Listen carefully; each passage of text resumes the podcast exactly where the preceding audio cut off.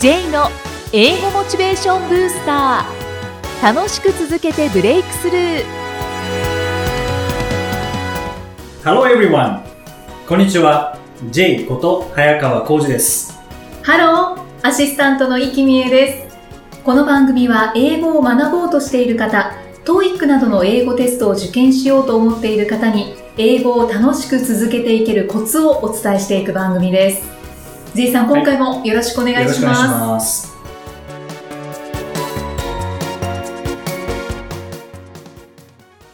す。さて、今回も、はい。河合良平さんのインタビューをお届けしますよね。そうですね。えー今回は、あの、英語力アップトークライブの話をちょっと伺ってきたんですけども、はいその、まあ英語力アップトークライブといえばですね、あの、この前ある自動車メーカーさんの担当の方から連絡いただいて、はい。えーその英語力アップトークライブの内容と、それから、ポッドキャストで話していただいている内容でセミナーをしてほしいとないんとう、依頼をいただいて、まあ、行ってきたんですけれども。そうなんですね。はい。いや、ありがたいですね。そんなつながりが。そうですね。その両方組み合わせたセミナーということで、えー行ってきたんですけども、はい。やっぱり英語を勉強しなきゃいけないんだけど、どうしてもモチベーションのところで引っかかってしまっているということで、えーまあ、そのモチベーションを上げるというのが、まあ、僕の使命で行ってきたんですけども、やっぱり自動車メーカーさんですね、あの、参加いただいて皆さん素晴らしいエンジン積んでたんですけども、そうですか。あとガソリンですね。あら、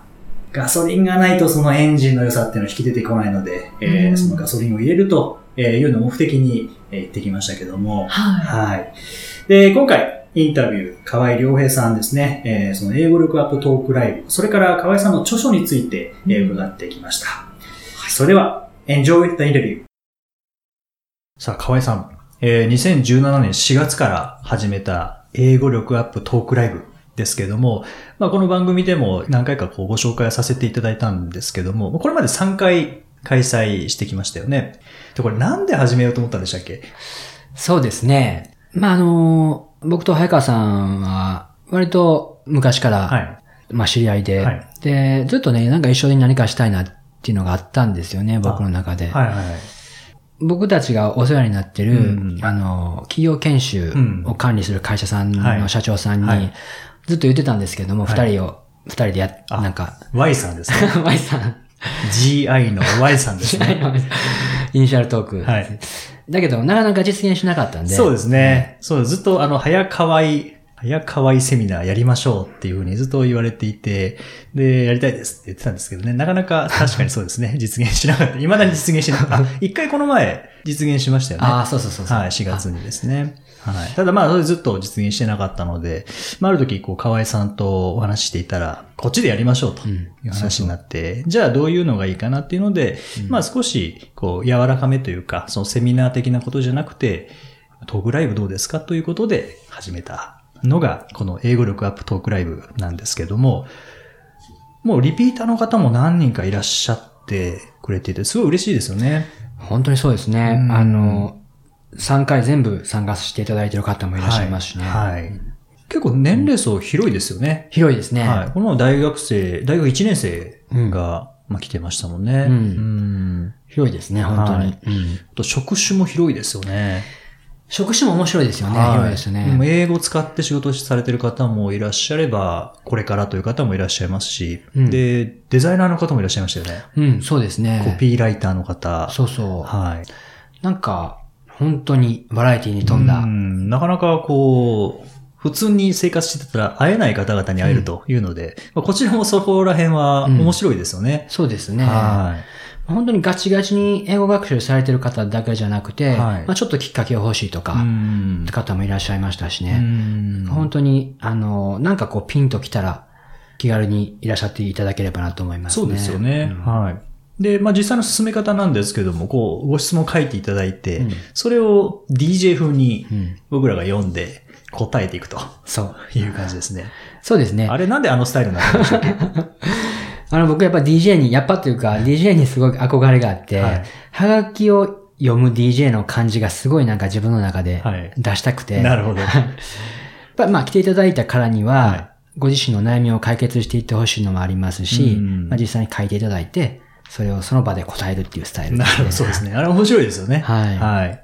はい。で、その英語力アップトークライブなんですけども、次は9月9日土曜日の開催ですね。そうですね。はい。第1回目が土曜日の開催で、はい2回目、3回目と水曜日の晩だったんで、はいやっぱ土曜日じゃないと、土日じゃないといけないという方もね、はいい、らっしゃって、そうですね。声もあったんで、はい。はい。また今回は土曜日ですね。土曜日の午後。の予定ですけども、まあ詳しくはブログとかツイッターとかご覧いただければと思うんですけども、今回はそのままその後で懇親会があるとそうですねいうことで。すよね。はいはい。懇親会も予定してまして、そのイベントだけではちょっとカバーしきれないはい個別のお話とかもうね、ん懇親会でカバーできればなという。そうですね。はいこれはなかなか平日だとできないですからね。7時、9時がトークライブで、その後さすがに懇親会っていうのは 結構きつかったですからね。はい。だから今まで、まあ、全然やってなかったですけども、今回、えー土曜日の午後開催すると。で、その後に懇親会という形になってますので、もしよろしければはい。ご参加いただければと思いますけども、そして、えー、河合さん、ご著書がありましたよね。はい。一番最近の著書でですね、はいなんでやねんを英語で言えますかという本が角川さんからはい出版されたんですけれども、はい。これかなり話題になったみたいですね。はい、おかげさまで、発売当初ですね、はい去年の暮れだったんですけれども、まあ、SNS で結構爆発的うんに広がりまして、はいまあ、一時ネット書店で売り切れになるっていうところまで行ったんですよね。すごいですね。はい。です。まあ、あのふざけた本みたいな感じなんですけれども、はい。まあ実際ふざけてはいるんですけれども、あそうなんですね。でも、すごく本当に面白い本ですね。はい。まあ基本的にはその大阪弁を英語で言うとどうなるかっていうこと、おー。あの、本なんで、いろんな声をいただいてまして、うん。なんかですね、まあ大阪の方はあわかるわかるっていう感じで呼んでいただいて、まあ関西の方はですね、はい。関西弁を。でいただいてるんですけども、関西以外の方は、英語と関西弁を同時に学べるっていうことで。なるほど。それですごい気に入っていただいてなるほど。くれて、はい。すごく本当に面白い本なんでうん、気軽に読んでいただけるんで、まあ、もしまだチェックされてない方はぜひチェックして、はいぜひぜひはい。ちなみに河合さん、なんでやねんって英語でなんて言うんですか？なんでやねんですね、い、いご質問ですね。あの、なんでやねんは、その、コンテクストによって、状況によっていろいろ違うんですけれども、例えば、まあ、shut up。おー。なんでやねん。はい。ありますし、えー、そうですね。まあ、いろいろあるんですけれども、まあ、基本的にはやっぱ shut up ですうーね。ん。なかなか出てこないですね。なんでやねんってなんて言うのかなって言っても。そうそうそう。そう、そうなんですよね。でホワイだとまたちょっと違いますもんね。あ、そうですね。ワインの、でいけるケースもあると思うんですけどね。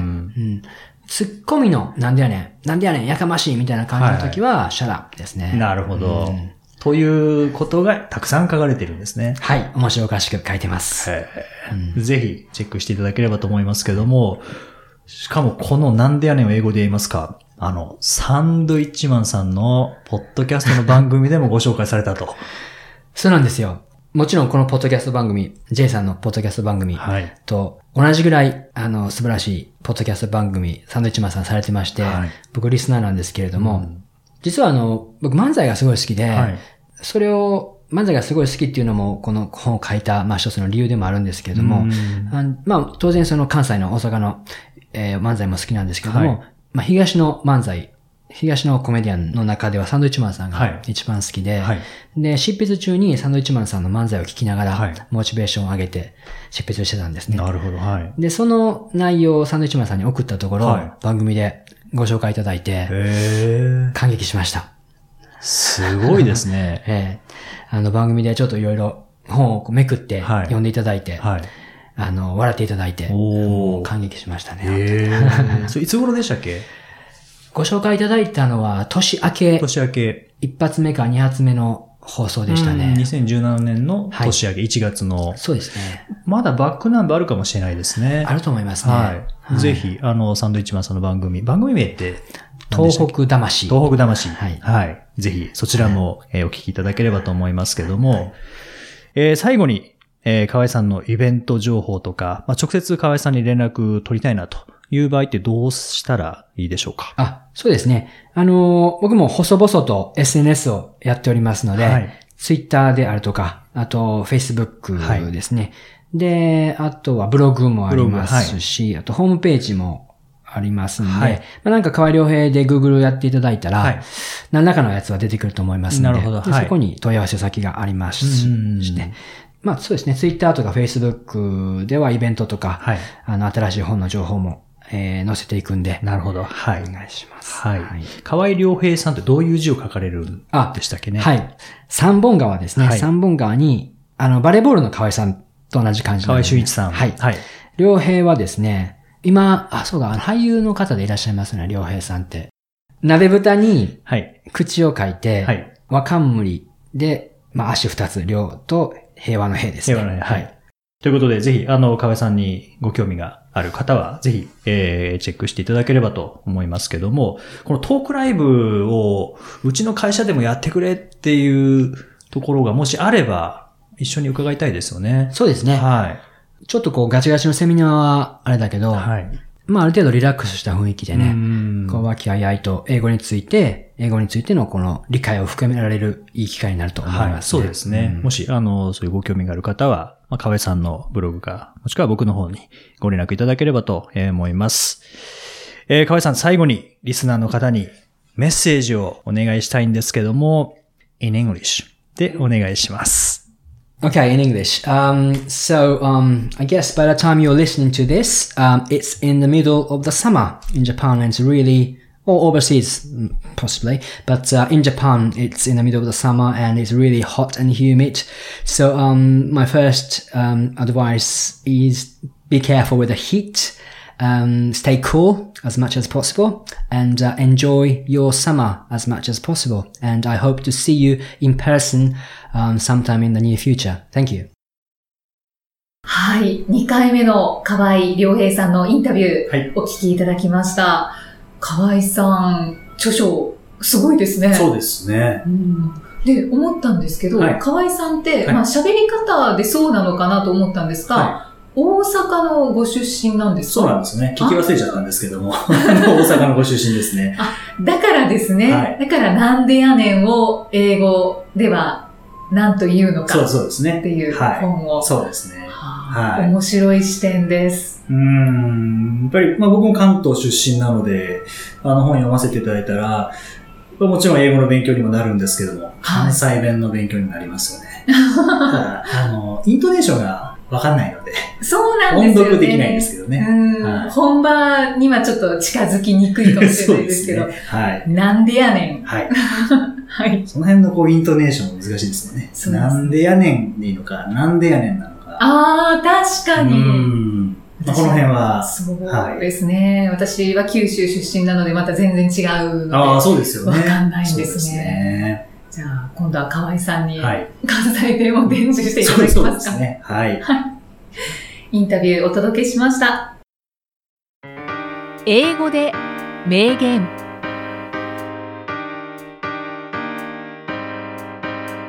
続いては、毎日配信している J さんの基礎単語メールから著名人の名言を英語でご紹介いただきます。J さん、今回の名言は、はい。えー今回は、ルー・ホルツという、まあ、ルー・ホルツさんというアメフトの選手ですね。はい。Motivation is simple. You eliminate those who are not motivated. うん、シンプルだけ聞こえてきました。えーモチベーションはシンプルである。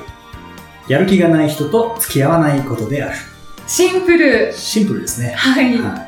まあ逆も言えますね。やる気がある人とだけ付き合っていけば、モチベーションはこっちも上がっていきますもんね。そうですね。はそして、やる気があるとか、モチベーションを感じる場所へ出かけると、はい。モチベーションアップしますね。そうですね。間違いないですよね。はあと、あの、こっちが低い評価をつけると、向こうも低い評価をつけてくるんですよね。い。ほー。これあの、たまたまなんですけど、はい。なんかのセミナーに出た時に、スピーチを聞いて、で、相手を評価するっていう機会があったんですよね。はい。で、まあ、1、2、3、4、5の5段階で評価をするというのがあって、で僕はある人のスピーチを聞いて、全部いいのに丸つけたつもりが、うんうん普通5段階評価の時って数字って1ってどっちにつきますか？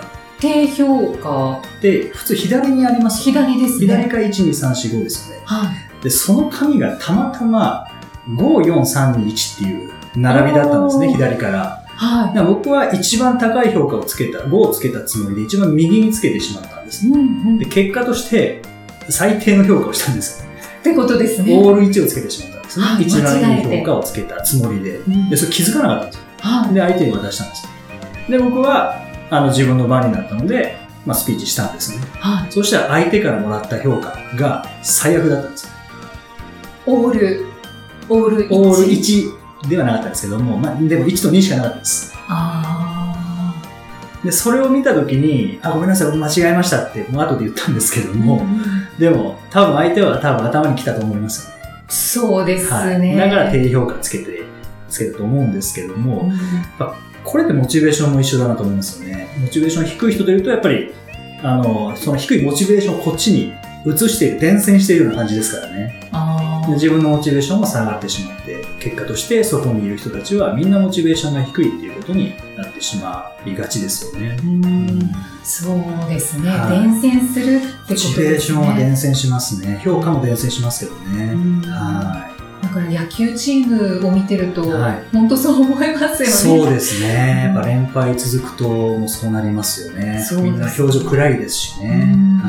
なぜそうなってるのかっていうのは、一人一人多分、い。うん。こう、模索中なんですよね。そうですね。なんか科学的なものじゃないでしょうね。んそのモチベーションの伝染っていうのは。そうですね。はなんか木とか、うん空気とか、そうですよそういうね。ものですよきっとそういうものだと思いますよね。じゃあ、やる気アップのところにはい。行きましょう。はい。はい。J's Topics さあ、ナーでは、J さんにまつわるあれこれをお話しいただきます。今回のトピックスは何でしょうか？はい。えー今回はですね、えー、イキさん、ジョン万次郎ってご存知ですか？はい。名前が特徴的なので、そうですね。僕も変な名前だなっていうところから入ったんですけどね。何者って思いますよね。そうですね。はい。で、このジョン万次郎って、もっと英語学習者から注目されてもいいんじゃないかなって、個人的にはすごく思ってるんですね。はい。はい。で、まあ、ジョン万次郎って何者かというとですね、まあ、もともと高知県の、えー土佐清水うんの出身で、まあ、漁師だったんですけどね。で、ある時、漁に出たら、えー、まあ、嵐によって遭難してしまって、はい。えー無人島に流れ着いて、5ヶ月間そこで暮らして、というような、すごいですよね。14歳の時ですね、うん。にそんなことがあって、で、その5ヶ月間の無人島生活の末、えーアメリカの捕鯨船に助けられて、はいそして、まあ、アメリカに行ったと。うんで、帰ってきて、ペリーの時代ですね。うんうんはいはい。すごく日本の国のためにもいろいろと活動された方なんですけども、その、まあ、アメリカに行った時に、すごくこう、好奇心を持って何でも興味を持って、もういろんなものを習得していったと。まあ、その一つが英語ですね。他にもこう、公開術とか、えーいろんなもの、数学とかも、もう英語で学びながら、ねすべて吸収したという人なんですけども、もともと素質があったんでしょうね。うん、そうですね。ただまあ教育はそんなに受けてないですよね。漁師そうですよねからね。はい。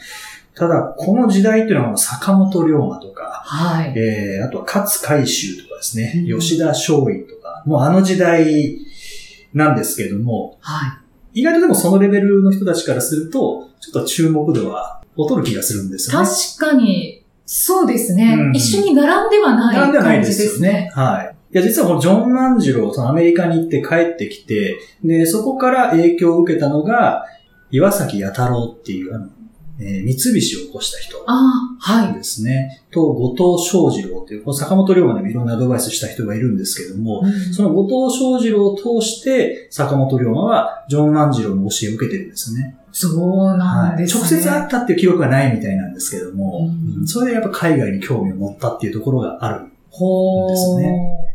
つながってるんですね。繋がってるんですね。で、ペリーが来た。で、その時にこう日米和親条約とか、はいえー日米修好通商条約とかですね、うんちょっとメモしているので、あの、ちゃんと読めましたけど、まあ社会でやったなっていうような、ああいうなんとか条約ですね。その時にもこう通訳とか翻訳としてまあ関わっていた人なんですよね。じゃあ、鎖国からはい。日本がこう開いた、はい。その時に、はい。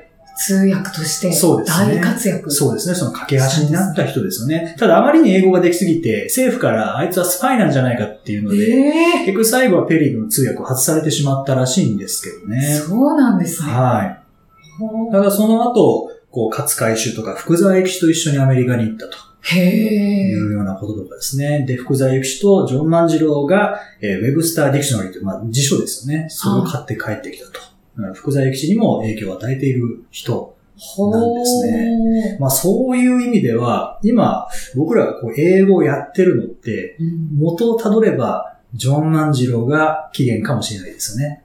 そうですね。はいい、や、万次郎さん、そうですね。英語を学ばれている方、あとその、英語というものを、その仕事で携わっていらっしゃる方は、注目して。そうですね。すごく参考になりますよね。そうですね。はい。で、あの、一説によると、日本でネクタイを初めてつけたのがジョン万次郎と。そうなんですねか。万次郎さんなんかすごいですね。かっこいいですね。はい、はぜひぜひ、ちょっと注目してみて、ね、歴史を紐解いてみていただければと思いますね。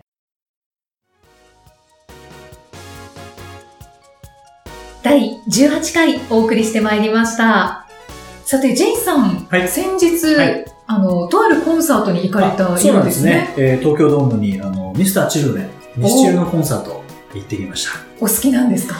そうですね。最近あんまり聞いてなかったですけれども、コンサート行くのは2回目ですね。うんはい。いかがでしたか？今回のコンサートは。